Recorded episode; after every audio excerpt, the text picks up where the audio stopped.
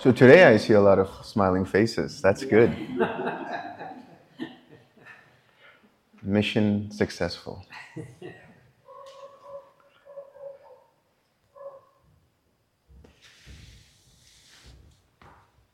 Today we'll talk about what to do, uh, what we would say off of retreat.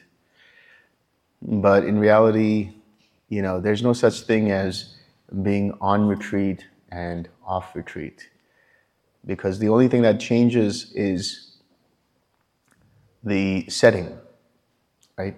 Now you will be going out into the world where you'll be meeting with all kinds of situations.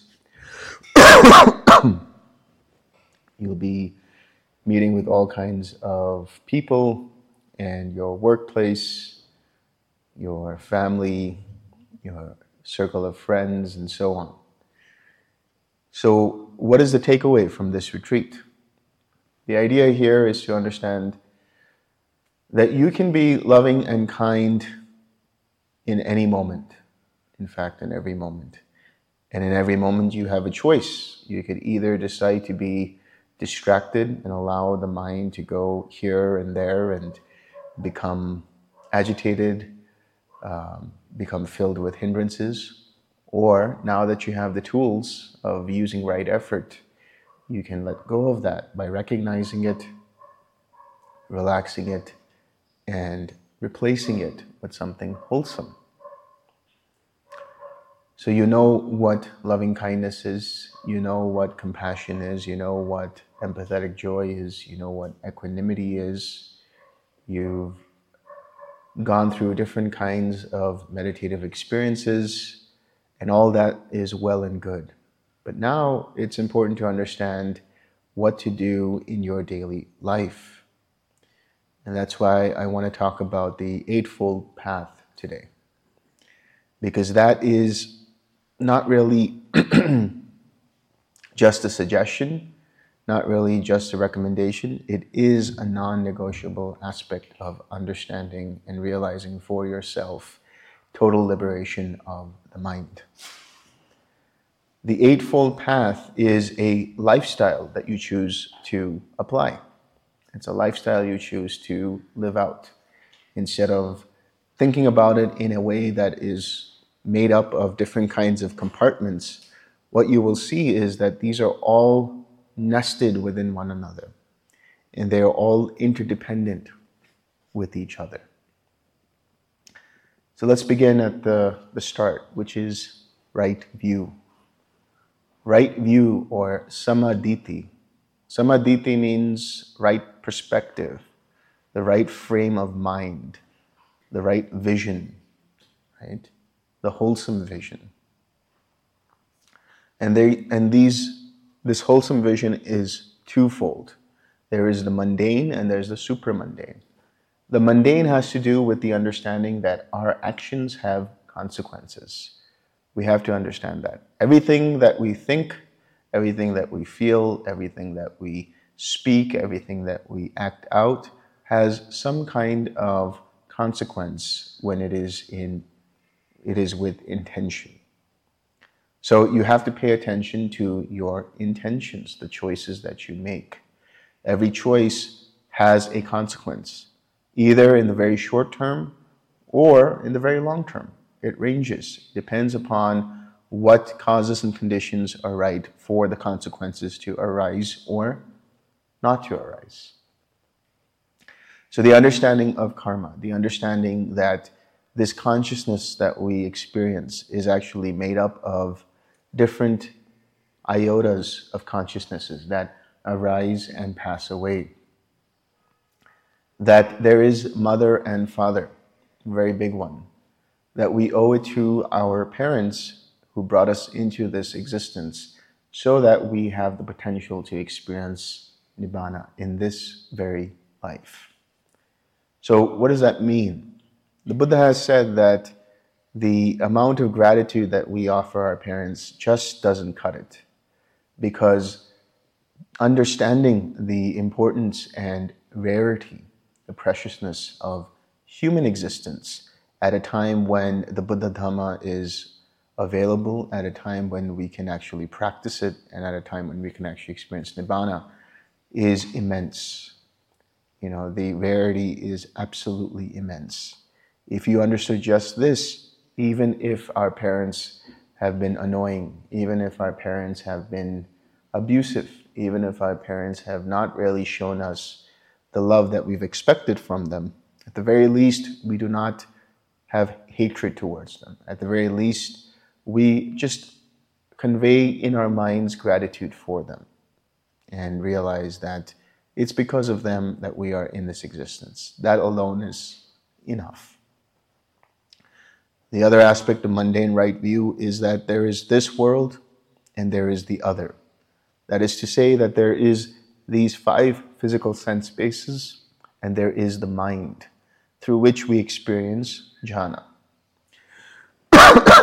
and so that is the mundane and the supramundane. Now, when we see for ourselves the supermundane, then we start to become less and less attached to sensual pleasures. And that happens gradually. And then finally, that part of right view is that there are ascetics and Brahmins out there who know the path.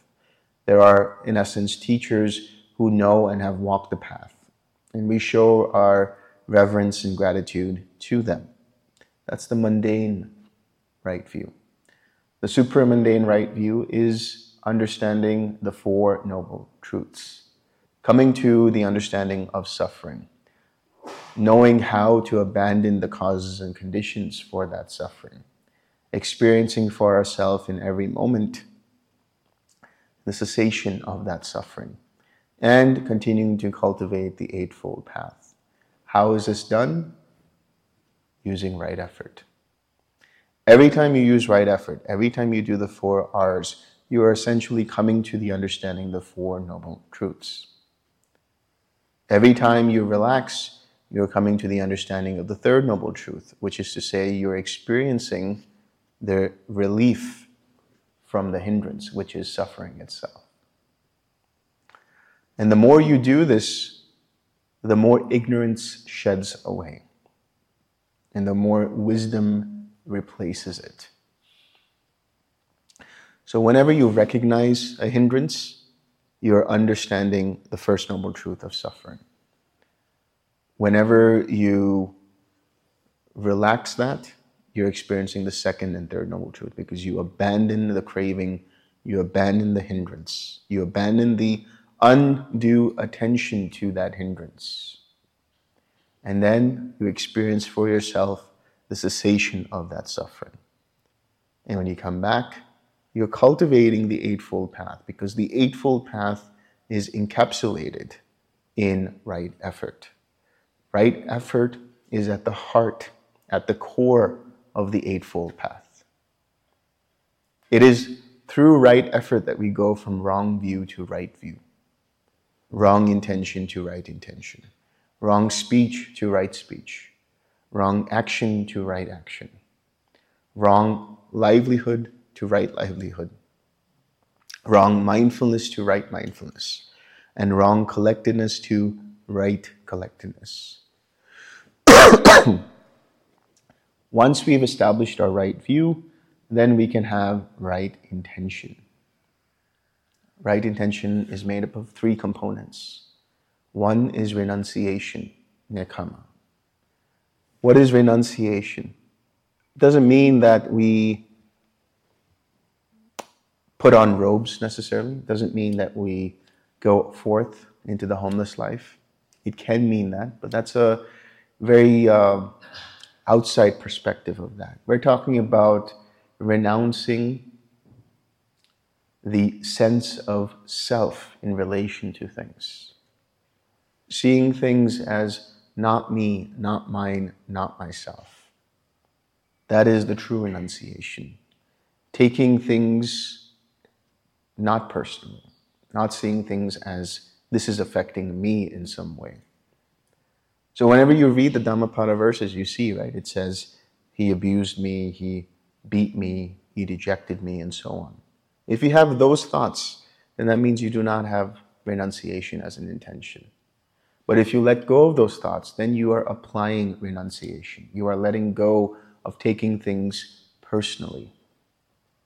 The second aspect of that is non ill will. The cultivation of non ill will essentially means the cultivation of loving kindness. And the perfection of loving kindness is that not even an iota of ill will is present in the mind.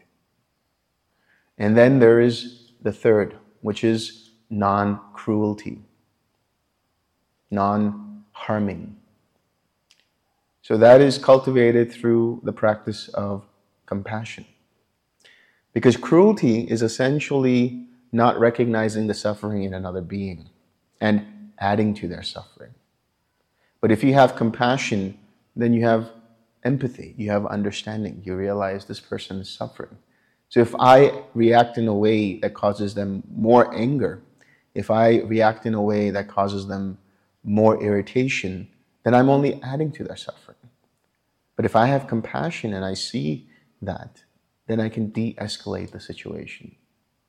So this is non cruelty. When you have the right intention, then you can have right speech. What is right speech? Abstaining from false speech, abstaining from harsh speech, abstaining from abusive speech, abstaining from unnecessary speech, abstaining from gossip, right? So, what is false speech?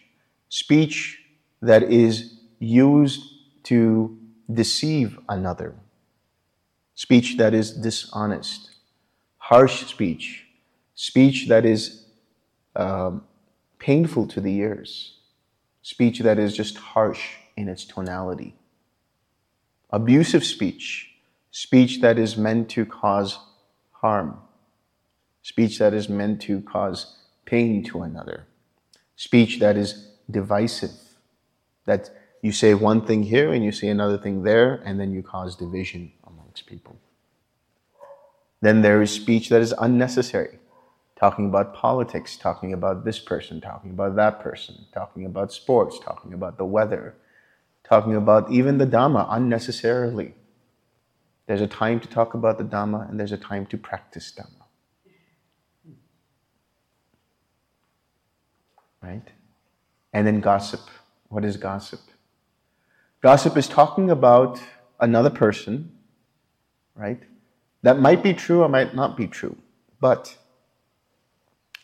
how do you know if something is gossip? If you're talking about that person and if they were in the room, would you be talking about them in front of them or not? If you would not, then that is gossip, which means you have an intention to say something untoward about them to others. So the acronym I, I use here is called THINK before you speak. T H I N K. T stands for timeliness. Is it the right time to say what you want to say? Is it timely speech or untimely speech? Does it make sense for you to say it right now or can it wait? H is for honesty. Do you know it to be true?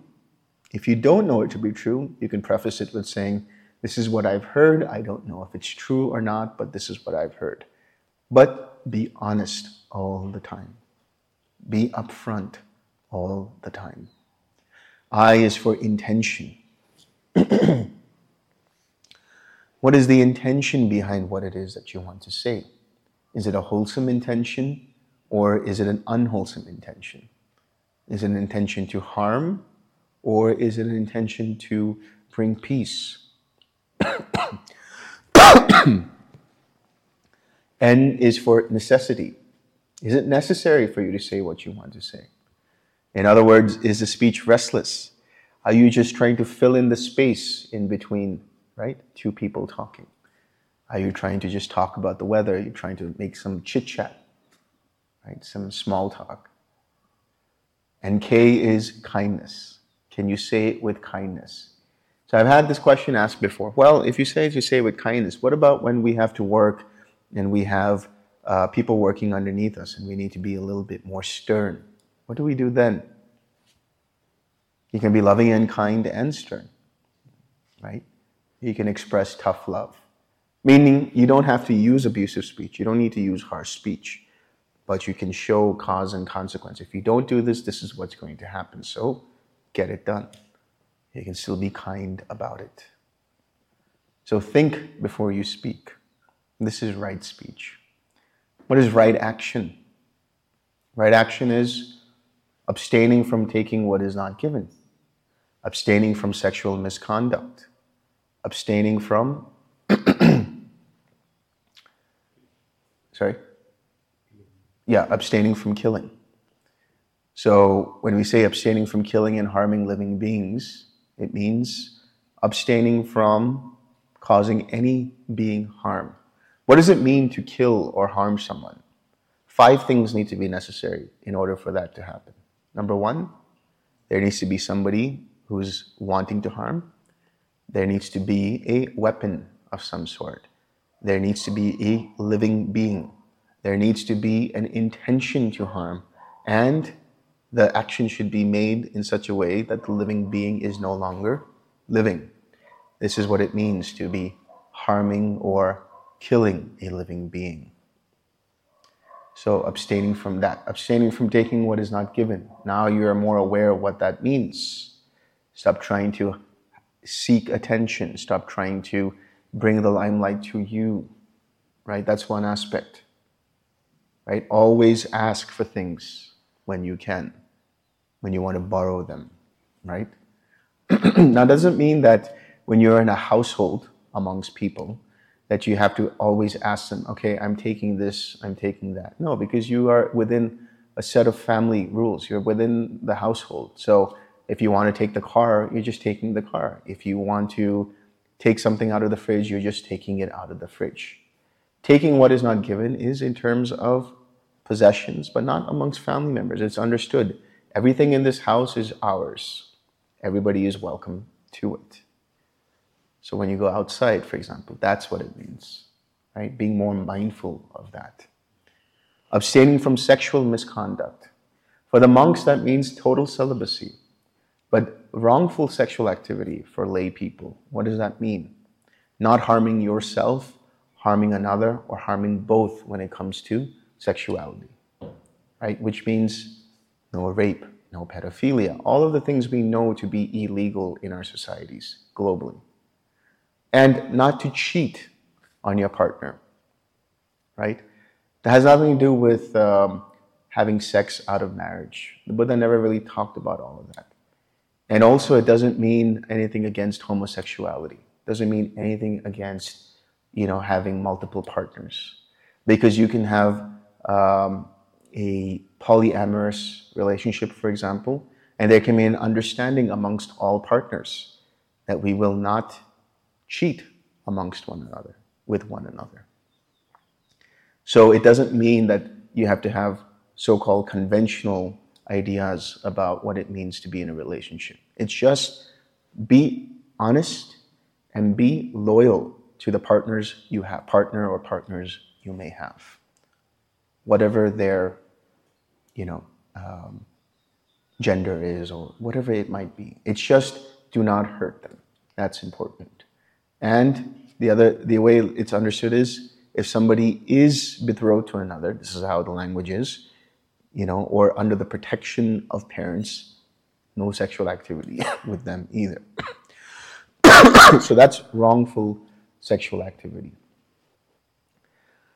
Now, when we talk about abstaining from, so we talk about three things, right? Abstaining from killing, abstaining from taking what is not given, and abstaining from wrongful sexual activity. Now, we could talk about abstaining from intoxicants, but traditionally it's not mentioned in uh, right action. But it's part of having right livelihood, right lifestyle, right behavior. It also helps in terms of having right mindfulness. So, actually, what happened is the fifth precept was added later on. In the beginning, there were only these four precepts. But the story goes is one time an arahat got drunk, and it was unseemly to be doing that. So the Buddha said, No, no intoxicants. That's why. So that is right action. What is right livelihood? Right livelihood means to abstain from any kind of trade that causes harm to oneself or causes harm to another. In the case of monks, right livelihood is abstaining from anything that takes you away from practice. That's why in some suttas you'll read that wrong livelihood also includes being a doctor.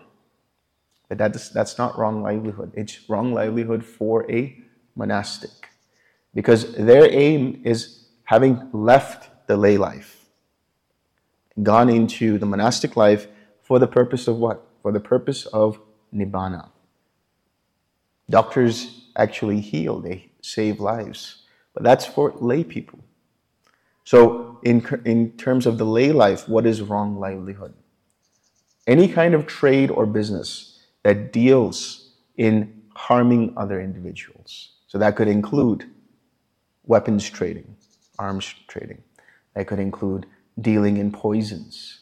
That could include um, human trafficking. That could include uh, selling alcohol, right? And that could include in slaughtering animals for meat, because that actually directly kills a living being. So, this is part of right livelihood, abstaining from these kinds of activities. so, when you have right speech, right action, right livelihood, that makes up sila. That's the first aspect, sila. Then you can have right effort. Now, what is right effort? Right effort is what you're doing, the four R's, right? Recognizing when you get distracted, relaxing any tightness and tension, letting go of the distraction. Resmiling, generating a wholesome state of mind, and keeping that wholesome state of mind going. So, right effort is preventing the arising of unwholesome states that are not yet arisen. And the second part of that is abandoning already arisen unwholesome states. The third right effort is generating wholesome states of mind. And the four, fourth right effort is to keep sustaining that wholesome state. That's right effort. Once you have that, then you can come into right mindfulness. So I mentioned wrong mindfulness and I mentioned right mindfulness. What is wrong mindfulness. Wrong mindfulness is paying attention to everything that's going on in such a way, because you hear about this in today's world mindfully eating, mindfully walking, mindfully jogging, mindfully driving, mindfully this, mindfully that, right? All of these things. That's only one small component, which is part of sampajanya, aware of what's going on in whatever it is that you're doing. But there's another component to it, which is observing where your mind's attention moves from one object to the other while you're doing whatever it is that you're doing. So, do I have mindfulness in terms of do I have loving kindness while I'm walking? Do I have loving kindness while I'm eating? Do I have loving kindness when I'm walking through the door? Do I have loving kindness when I'm entering a room and leaving a room? Right? Am I distracted in what it is that I'm doing? Even if I'm aware of what's going on, am I still distracted by some kind of hindrance? So, right mindfulness is about observing how your mind's attention moves from one object to the other. As a result of which, then you can recognize, relax, resmile, and return. Then that leads to right collectedness. Now, I mentioned wrong collectedness. What is wrong collectedness? Suppression of hindrances, becoming one pointed, focusing on an object of meditation to the point that you suppress everything else in mind. When you do that, what happens? You come out of the practice, and then you might feel blissful for a while. You might feel equanimous for a while. And then when you're met with a difficult situation, all those hindrances pop right back up. You haven't really dealt with them. But right, mind, right collectedness is about being aware, having open awareness to what is going on in your mind while you remain on one object. So, having that open awareness allows you to see if hindrances are arising and deal with them in that moment. By dealing with them in that moment, it translates to a better day because the more aware you are in the meditation, the more aware you are in your daily life, and vice versa. The more aware you are in daily life and the more you let go in daily life, the deeper you go in your practice. So, right effort, right mindfulness, right collectedness. These are all part of samadhi. So, the aggregate of sila and the aggregate of samadhi. These two, one leads to, so sila leads to samadhi, samadhi leads to panya. What is panya? Right view and right intention. This is made up of panya. Because it's only through collectedness, when you go through the jhanas and see for yourself, conjoining serenity and insight, conjoining samatha and vipassana, yoked together, that allows you to then experience insight and wisdom. So that's why, in the case of when you are on this path, you're doing the first the, the Eightfold Path. But when you become fully liberated, it unlocks two more path factors, which is samajnana and sama vimutti. In other words, right insight or right knowledge, right? And right liberation. So, what is right insight? What is right wisdom? What is right um, well, insight, wisdom, knowledge, whatever you want to call it. What is that? That is the full establishment of the, of the Four Noble Truths. And it's when your intuition is running. Right insight means your intuition is on 24 7. That is the case for the Arhat. They are being guided by intuition because they understand what's going on in every single moment and are able to always use right, right intention, right speech, right action. In other words, they're very spontaneous. They're very much in the moment, and their intuition guides them into knowing what is needed for this moment or what is needed for this group of people. And they will make the decision based on that intuition. and what is right liberation? Sama vimutti, what does that mean, right liberation? It means getting off of the wheel of samsara. Because there are different understandings of liberation. There's the idea of liberation going into a certain loka, being liberated from this life, but going into a new life where the idea is that you are eternally there for all time. But that is the wrong understanding of liberation. Liberation in this case is getting off of the wheel of samsara altogether. So that is one aspect of right liberation. But in the case of the Arhat, they are also able to experience Nibbana in every moment. Indeed, their mind, the mind of the Arhat, is Nibbana. Why? Because Nibbana is the complete destruction of greed, hatred, and delusion. That is the case with the mind of the Arhat. And also, they are able to go into the state of Nibbana so you might have heard about Nibbana with remainder and Nibbana without remainder. Nibbana with remainder is essentially Nibbana with fuel, the fuel of the five aggregates. Now, it has been understood before that Nibbana without, without remainder means Parinibbana, the final time the Arhat experiences Nibbana. that happens at the dissolution of the five aggregates. That's one way of understanding. But for the Arhat, they go into something known as phala samapatti. You have nirodha samapatti, which is the ability to go into cessation whenever you want. Phala samapatti is actually going into the fruition of arahatship. In other words, going into the consciousness that touches the Nibbana element and just staying there for as long as you want. Being in the unconditioned all the time. This is a very special state that is available for one who is fully liberated.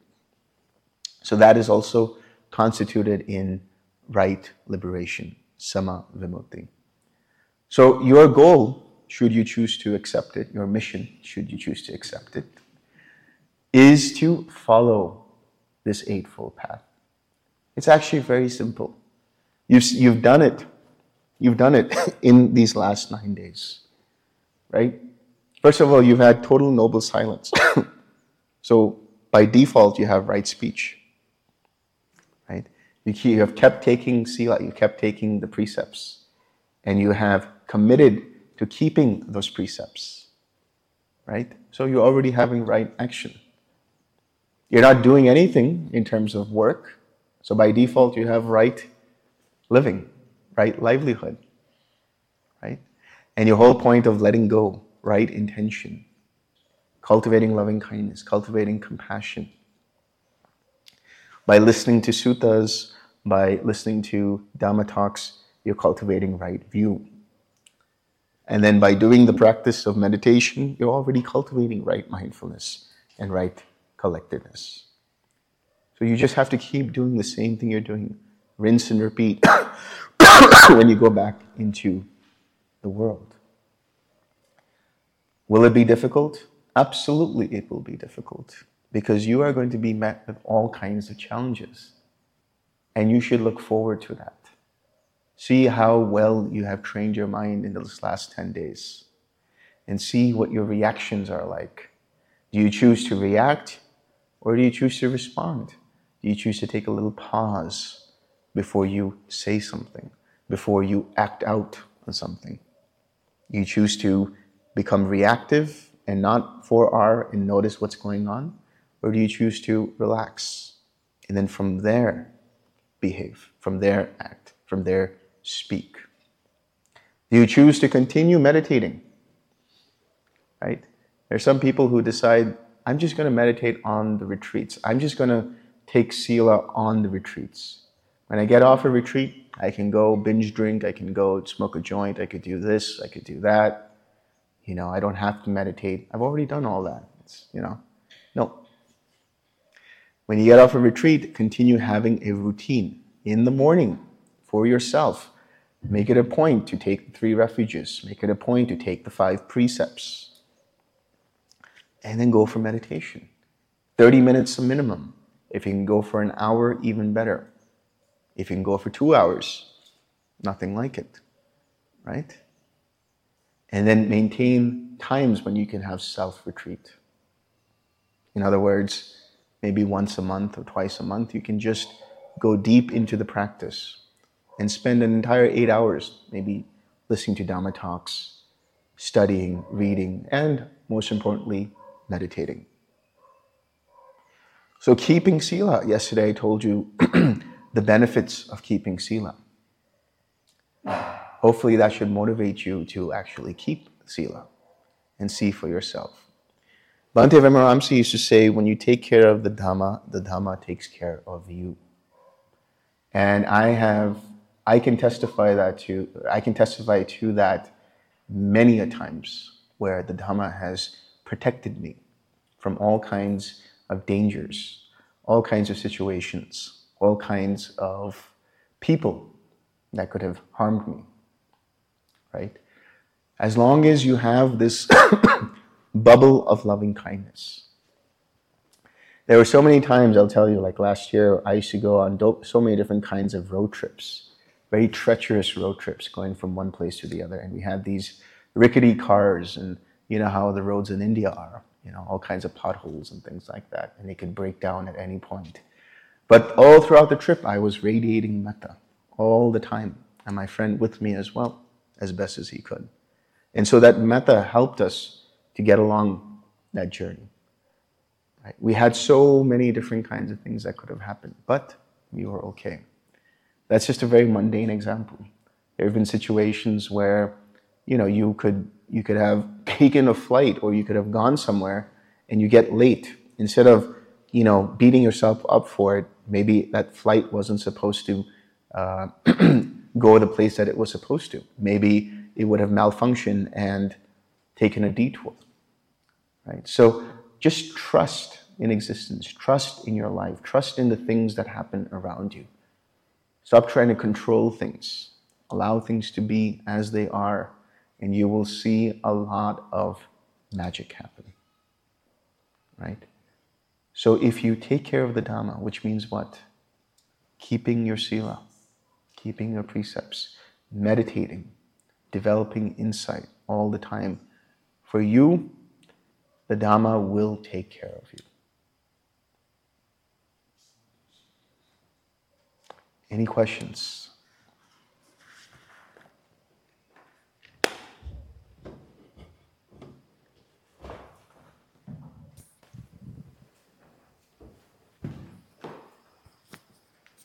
Thank you for the precious talk, Delson. Um, two questions. First, on the purification. So, we have done things in our in this life and past life. I've personally killed insects and mosquitoes and whatnot. Um, and obviously, this leads to bad karma. Out of this question, actually, there are two questions. So, uh, first is how can we purify these actions? And second is how does the force of karma work? Uh, if I obviously, if I kill a human being, that has more negative karma in comparison to killing a mosquito. Yeah. So, how does that work? So, uh, first you have to understand that every time you use the four R's, you are purifying the mind. You're purifying karma. So, that's why the Buddha has said that the purification of karma is not through doing ascetic practices, but by seeing karma as it arises and letting go of trying to hold on to it. And that is essentially hindrances are the karmic output of times when we've broken precepts, one way or the other. So by letting go of the hindrances, we're letting go of that karma to continue. Now, yes, you could say that humans, you know, killing a human would be uh, terrible karma compared to killing a mosquito. But does that justify killing a mosquito? No. You wouldn't want to kill a mosquito either. Actually, the Buddha has talked about this, like killing humans, killing elephants, killing more intelligent beings because they have the capacity to experience greater degrees of pain through their nervous system and so on, is uh, karmically more terrible, let's say, than killing a gnat or killing a fly or whatever it is. But every time you've done that, you know, it might have some kind of snowball effect in the form of a hindrance of ill will towards someone or ill will towards something, having aversion. And if you can let go of that aversion, you're letting go of that karma. That's the way to understand it. Got it. Um, second question with respect to arhatship, you mentioned if you are if uh, if a mind is twenty four seven mindful of activities and of thoughts and views and images and everything, right? Then essentially that mind is a mind of arhat, right? But then there's another experience where you sort of take a step back and you sort of see Yeah. the samsara and uh, you know what I mean? Yeah. Uh, but so the question being, are these two different kind of arhats or are these the same arhat? Because it's relatively easier for you to be 24/7 aware than experiencing this because experiencing this is not in your hands most of the times. Actually, for an arhat, it is. So, in terms of an arhat, they're always mindful, right? They have complete mindfulness, they have complete ability to notice what's going on. And secondly, because they don't have greed, hatred, and delusion, they don't have any conceit, everything that they're experiencing is automatically not even having to let go of. There's no attachment of I to it. That's one aspect. The second thing is this state of disconnecting from samsara is available to only the arhat because they have let go completely that they can go into any jhana whenever they want. Their mind is like malleable. It's just molten gold. You can direct it anywhere you want. You want to go to the first jhana, it's the first jhana. From the first jhana, you want to go to the seventh jhana, you can do that. You want to disconnect from the world entirely, you can go into cessation. You want to experience nibbana, that is the nibbana without the five aggregates, and just go into where the mind experiences this fruition consciousness, you can do that. So that's available to any arahat. So being 24/7 mindful essentially is not being an arhat because you still don't you have still not experienced that childlike samsara or maybe you have experienced it but you can't bring it at your will Well- you are still 24 7 available Yeah, when you're 24 7 Mindful. mindful, it also means, it implies, at least the way I would look at it, is it implies that if you're mindful, you're not, you're gatekeeping any kind of craving from arising, right? If that's the case, then your mind is free of any kind of craving. Your mind is free of any kind of conceit, as long as you're detaching any sense of but there is a gatekeeping that you have to do there's a effort that you have to apply That's what I'm saying. But in the case of the Arahat, they're automatically mindful 24 7. so those are two different Right. states of minds right Right. In that case, yes.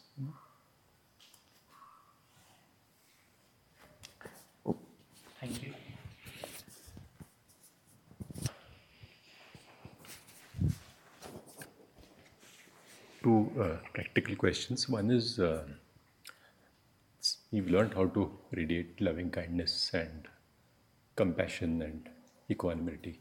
Any practical tips on how to take the quiet mind to a daily living? Yeah. So, first of all, uh, you want to cultivate the quiet mind in your practice, in your meditation, sitting meditation. And to take quiet mind into daily living is essentially uh, being mindful of the present moment and relaxing into it. Because, yes, activity will be there around you. Yes, reflections and thoughts might arise dependent upon those activities. But you think about the quality of quiet mind in meditation. It's essentially pristine mindfulness.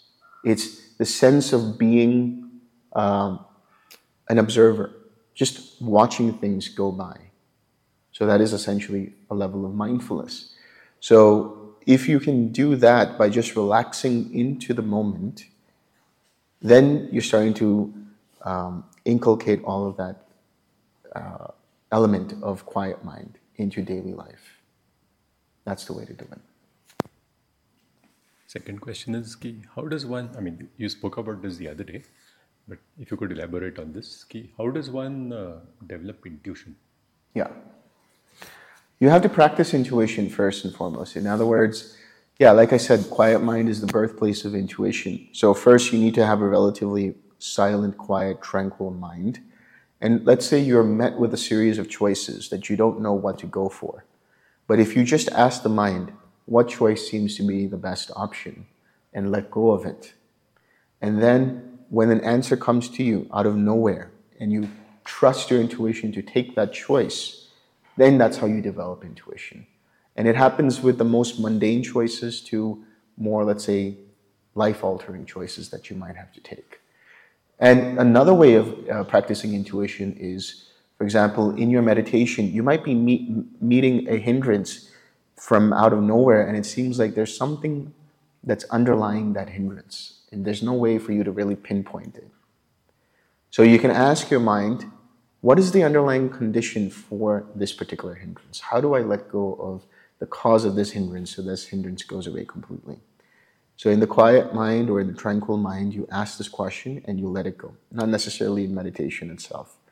And all of a sudden, it might come to you that this underlying condition is the cause. And then you can use the 4R to let go of that, and you start to see a ripple effect where everything else after that starts to disappear as well. This is the way to develop it.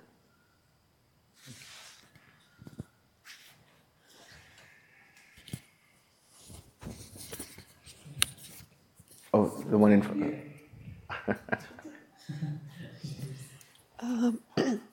So, two questions. First is around right speech. Uh, say you are talking to a loved one and uh, they are expressing their grief, and because you are on the other side, you are not uh, agitated. You can see, uh, you know. So sometimes people want to just talk, and sometimes they are looking for guidance. And in such, or there can be cases where you need to have a sort of tough conversation uh, do we need to just focus on using as kind words as we can and not worry about how they will take it because sometimes you can the way you said tough love you can express things with the most kind a compassionate way but they can still take it personally and feel bad about it You can't uh, take responsibility for that. But I will say, for example, like you mentioned grief as an example. Somebody's filled with grief. And let's say you have the wisdom to know everything is impermanent. It's not helpful for you to tell the grieving person everything is impermanent. Of course. So in But- that, sorry. But if you're compassionate and you're just there and you just are there to say some kind words, absolutely you should do that. So, wisdom and compassion, these need to come together. Too much wisdom, and you will seem cold hearted. Too much compassion, and you might go out of balance. You need both. Uh, is it a good way in such situations just to ask other person whether they are looking for comfort or for advice? Because in that case, they are somewhat prepared. Yeah. If you say something. This is a, that's a very good question. And uh, at the risk of sounding sexist, I'll say that works a lot on women, you know, for men, right? Sometimes women just want to be heard, they don't need advice. And I've heard this the hard way, like with my mom my sister. If they're going through some kind of emotional turmoil, I'm not there like trying to give them advice. I'm not trying to mansplain what's going on. I just ask, do you want to just be heard or do you want some advice? And they'll tell you. The same way you can apply this in general to anyone. I agree with that as a woman that sometimes we do want to just, you know, just want to express. So Yeah. that is true. Um, second question is um, around uh, right collectedness. So, of course, when you are doing daily life mundane tasks like, you know, cleaning and everything, it is easier to sort of stay with the object. But even in that, there can be two ways. One is you are trying to uh, bring up any kind of Brahma Viharas, or second is you just really stay with the task you are doing, you know, just observing Right. the smallest of frames of things. Right. One is not better than the other, right? Right. You can do anything. Any any of those. Any of As long as your mind doesn't go distracted. That's all.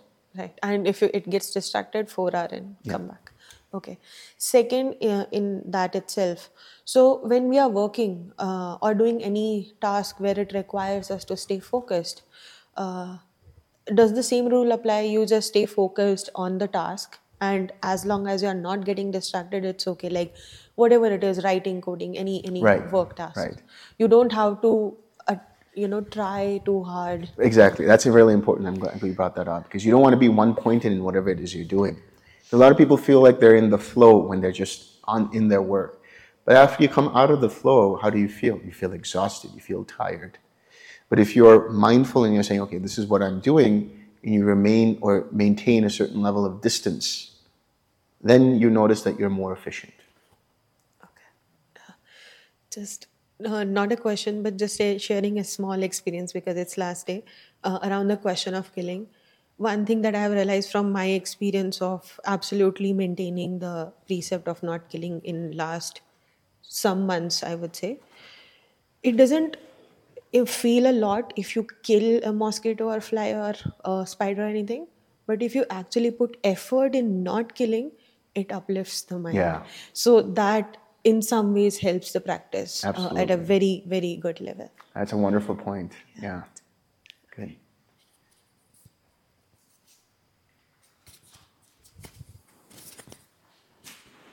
All right, related to killing.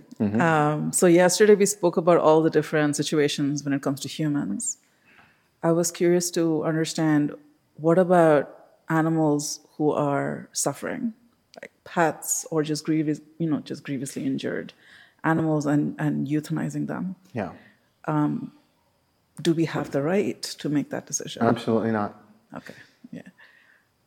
That's it. That was the question. My question is related to donation. The dana which we make in terms of money, Yeah. or the dana which we make in terms of food or any item or clothing, which we actually, for example, food, we mm-hmm. cook and then we give it as a dana. So, giving money and giving a gift are they equivalent? I mean, the fruits of the dana is equivalent, or giving something which we prepare, like food or clothes or any item, is better than giving money as a dana. I think you have to look at it this way. So the highest kind of dana is what? Dhamma. So if somebody is giving you Dhamma, any dana that you give is well appreciated and worth it. Doesn't matter if it's money or food or clothing or whatever it is. But even with money, right? You have sweated and toiled with your efforts to earn that money, well earned money. So that in itself is also showing I am putting my effort in the form of this money, which represents my appreciation for you. That's one. Same thing with preparing food. You make the effort of preparing the food, or you make the effort to maybe stitching clothes or getting the clothes from somewhere, whatever it might be. So don't have to look at it in terms of the hierarchy of, you know, what is better and what is less uh, useful. It's more about what is required for that person in that moment. If it makes sense to do that, then do that. But remember, the highest dana is always Dhamma. If you can provide Dhamma in some way, that is very meritorious. But for that, I'm very small, very tiny.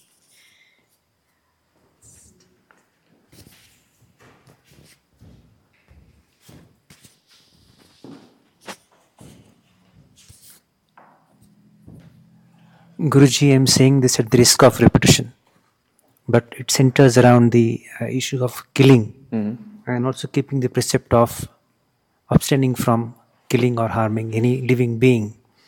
Yesterday we spoke about the executioner, and his karma is terrible, mm-hmm.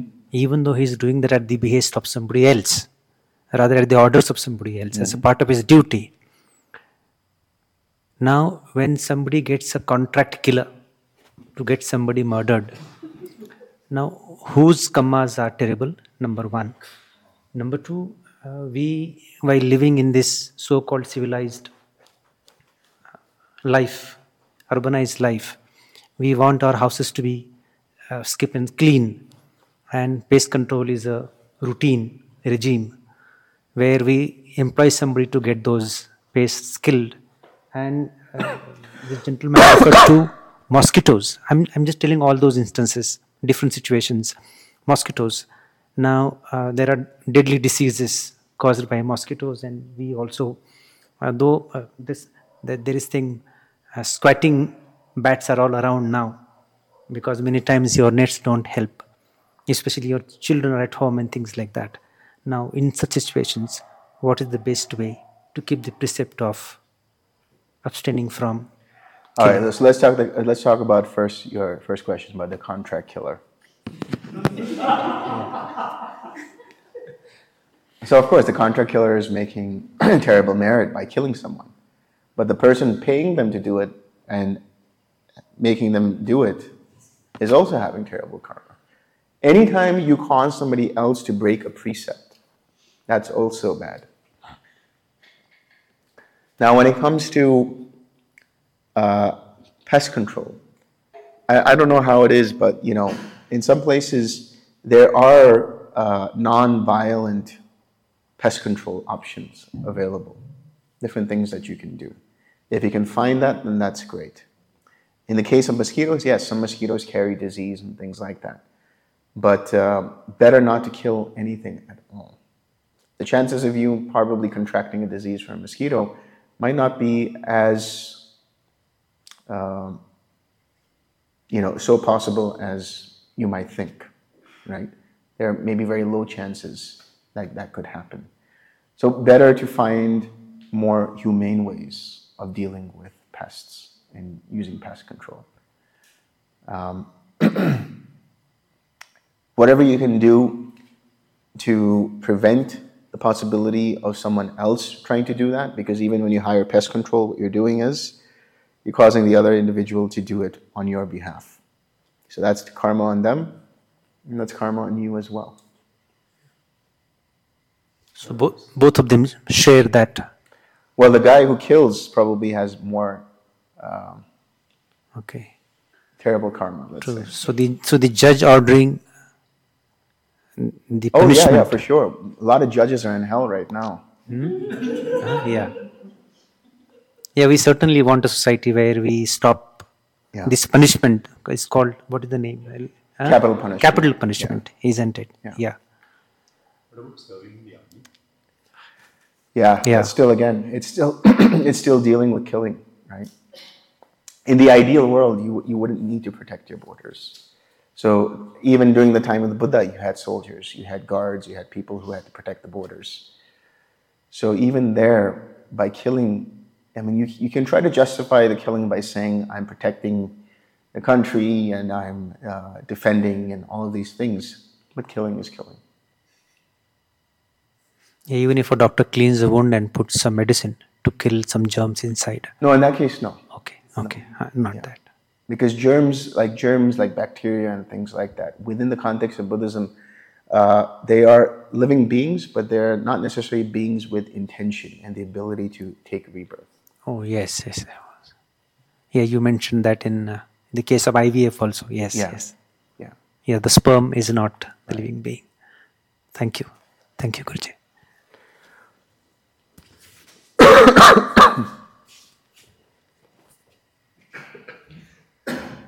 um, in connection to that uh, question about the contract killer. Um, what's with you guys man? No, no, it's, um, isn't it like a bit of a similar situation with uh, eating meat? i'm glad you brought this up. Everyone brings this up at some point or another. Well it's your choice. That's all i'll say. Okay, but it's not technically breaking a precept. according to the, the buddhist context no. It's much more complicated than that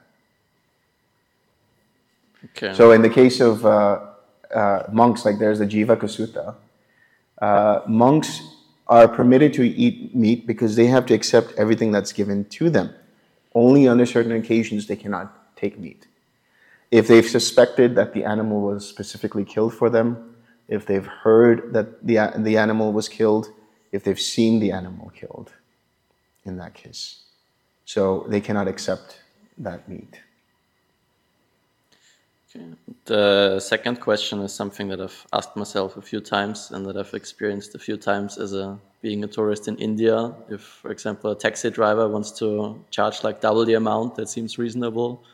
Is there a specific way to, to deal with that situation? You always got to haggle in India. always.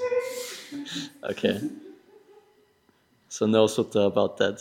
No, no. Um, always try to get the best, best deal you can. Okay. Okay. You'll be one of us when you learn to haggle.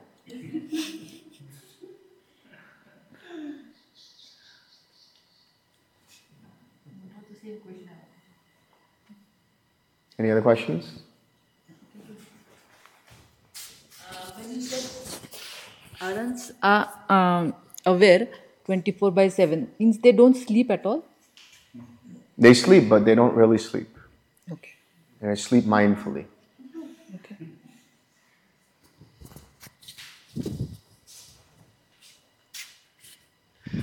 Acharya, uh, in, after this 10 days, uh, in this whole journey, there was no mention of devas because it was not required. Yeah. Because everything was done within our mind, and that's what the journey was taking place of. How are devas and the religions being in place, and how are they helping us around? Maybe. You have opened an entire can of worms on this. um, what do you mean specifically in terms of your question? because uh, in a Hindu mythology, we start with worship. So every day we worship to the God, asking for His blessings. Maybe He could help us out. So everything is with asking for help, Mm, because we are not doing anything out of it. Only thing we can do is ask Him, please help me out. How is it, and how is He helping us out? So within the Buddhist context, if you think about it, devas are their own independent beings. They can choose to help you and they can choose not to help you. As easy as that. So, so because uh, in Hindu mythology there is solution for everything through puja Right. or anything Yeah. or yajna. So Remember what I said about rites and rituals couple of days ago when we were talking about clinging to rites and rituals? This is what I was referring to. If I only do this kind of puja, I'll get this. If I only do this kind of yagya, this kind of havan, I'll do this. Uh, I'll get this. You might get it or you might not get it. That's dependent upon how the deva feels on that particular day. So, uh, one more small last question. Uh, being in a Buddhist uh, space and looking at the, spa- the pictures around, there's a lot of anger. Lot of what? There's a lot of anger. There's a fire. Uh, there's fight. All the elements which represent here. What do they actually try to represent? You should not ask me this because I have no idea.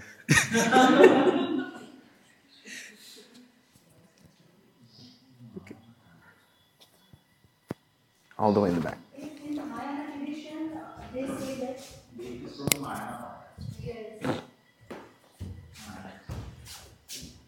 Means recently I visited such uh, museums. Uh, so, so they said that these are the pictures, they are the protectors, fire protectors, then water protectors, then air protectors. So they depict the protectors. They are all bodhisattvas, bodhisattvas in various forms and various elements, and they are just the protectors. In Mahayana tradition, they depict this because this temple is uh, Mahayana belongs to Mahayana traditions. Because if we see there is Manjushri Hall, mm-hmm. then Maitreya, then Vimal Kirti, that dining room is Vimal Kirti dining room. Mm-hmm. So these are all Mahayana, be- belongs to Mahayana Bodhisattva philosophy. All are protectors. Mm. yes.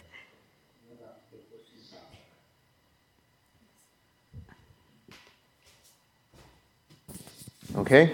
Just one question, can Yeah. I? Uh, I wanted to know the real difference between self respect and conceit.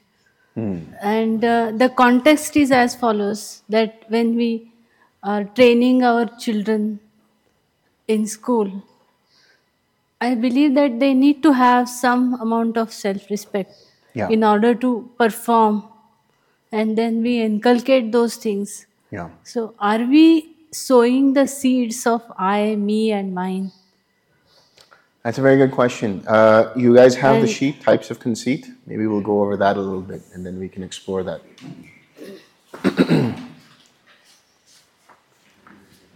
so here are the types of conceit one-fold, where the mind feels superior, two-fold, where one brags about oneself and belittles others, threefold, of I am better than so and so, I am equal to so and so, and I am worse than so and so fourfold conceit of identification with gains, fame, praise, and pleasure. Fivefold in relation to experiencing as an I am feeling forms, sounds, smells, tastes, and tangibles. Sixfold in identifying with the functions of the six sense bases. Sevenfold conceit of pride, arrogance, boastfulness, self loathing, overestimation, the sense of I am, and false sense of equality. Eightfold conceit arising from the eight vicissitudes of existence pride of gain, fame, praise, and pleasure, and self hatred due to loss, infamy, blame, and pain. Ninefold conceit of the threefold conceits, each experienced in each three cases. In other words, where one is indeed superior to another and feels superior, inferior or equal to that person, is inferior to another and feels superior, inferior or equal to that person, is equal to another person and feels superior, inferior or equal to that person. And this can be in reference to morality, practice, or wisdom, or anything else. Tenfold conceit in relation to one's status, family, beauty, wealth, education, occupation, creativity, knowledge, learning ability, or ability to convey information in an eloquent manner. So these are the types of conceit that somebody could experience. When we talk about self respect, what does that mean? It's a healthy sense of self esteem. That really essentially means that you are grounded in knowing what you are capable of and what you're not capable of. And self respect means that you are having loving kindness for yourself, right? Being kind to yourself is not conceit. Being compassionate with yourself is not conceit. Being generous with yourself is not conceit. But boasting about it is conceit. right? Defending yourself in the case of when somebody does something untoward is not conceit. So, self respect is all about having loving kindness and having the understanding that you are capable of things and not doubting in yourself. Actually, in today's world, that's the thing. We all need more self respect, more self esteem. Especially in my generation and the generation that follows, there's a lot of self hatred, a lot, of self loathing. They have this thing called the imposter syndrome. I'm not good enough. You need to let go of all of, that and see the qualities that you do possess and have loving kindness towards them. That is not conceit. Okay, two questions. Yeah, one in the back and then one in the front. Uh, sir, it's regarding uh, meditation practice. Yeah. Uh, and, and so we are doing meditation, and uh, suppose there is energy flowing, uh, there is continuation, and we are sitting. Suppose now we are in retreat for 10 days, it is in continuation. So we have time to release it, we have some different we are going on. But when we will go back when we will practice and when such flow of energy is there then how to balance it? Means how to end that sitting session? What we have to do at the end? Means we are sitting. We are we are doing our object of meditation but still going on.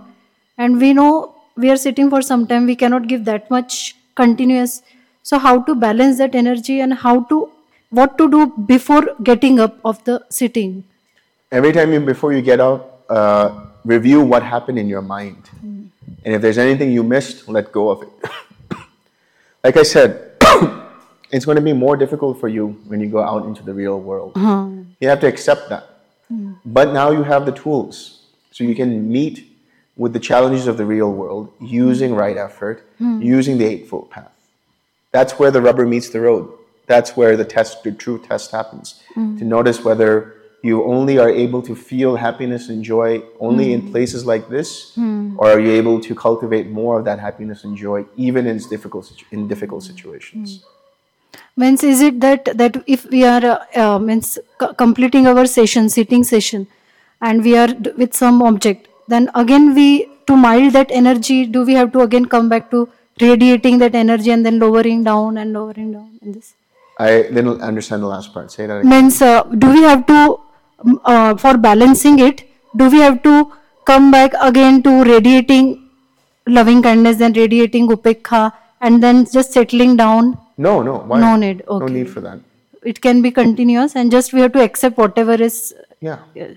Yeah. Okay. Thank you.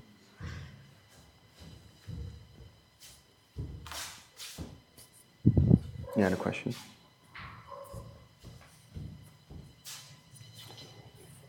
a follow-up question on conceit. Um, so when we are comparing our own past actions and there is any kind of aversion, that's self-loathing. Yeah. That's understood. But if we are comparing, so you know, just just to trying to understand, you know, from point A to B to C, how we have moved differently, Mm. and just you know, sort of taking notes like even in meditation we do okay this is something that is working this is something that is not working and all of that that is okay That is absolutely okay. In fact, the Buddha talks about it and he says, you have to notice how much more do I have left in terms of craving? Uh, where have I gone towards? You know, what improvements have I made? All of these are welcome to the mind. All of these help you in your practice and progress in the practice. so self-assessment in every uh, absolutely. sense it. Absolutely. that's it Okay, let's share some merit.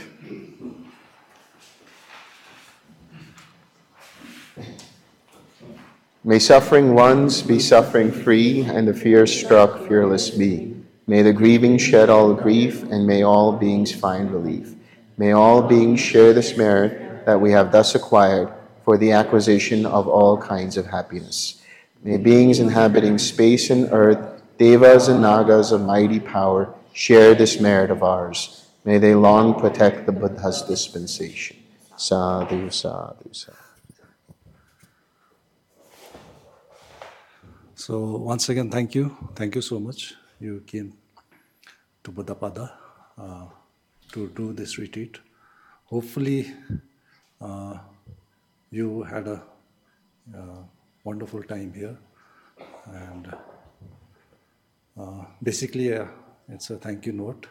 We have a small gift for the teacher on behalf of the Buddhapada, as well as all the participants here. So, yeah, thank you, sir.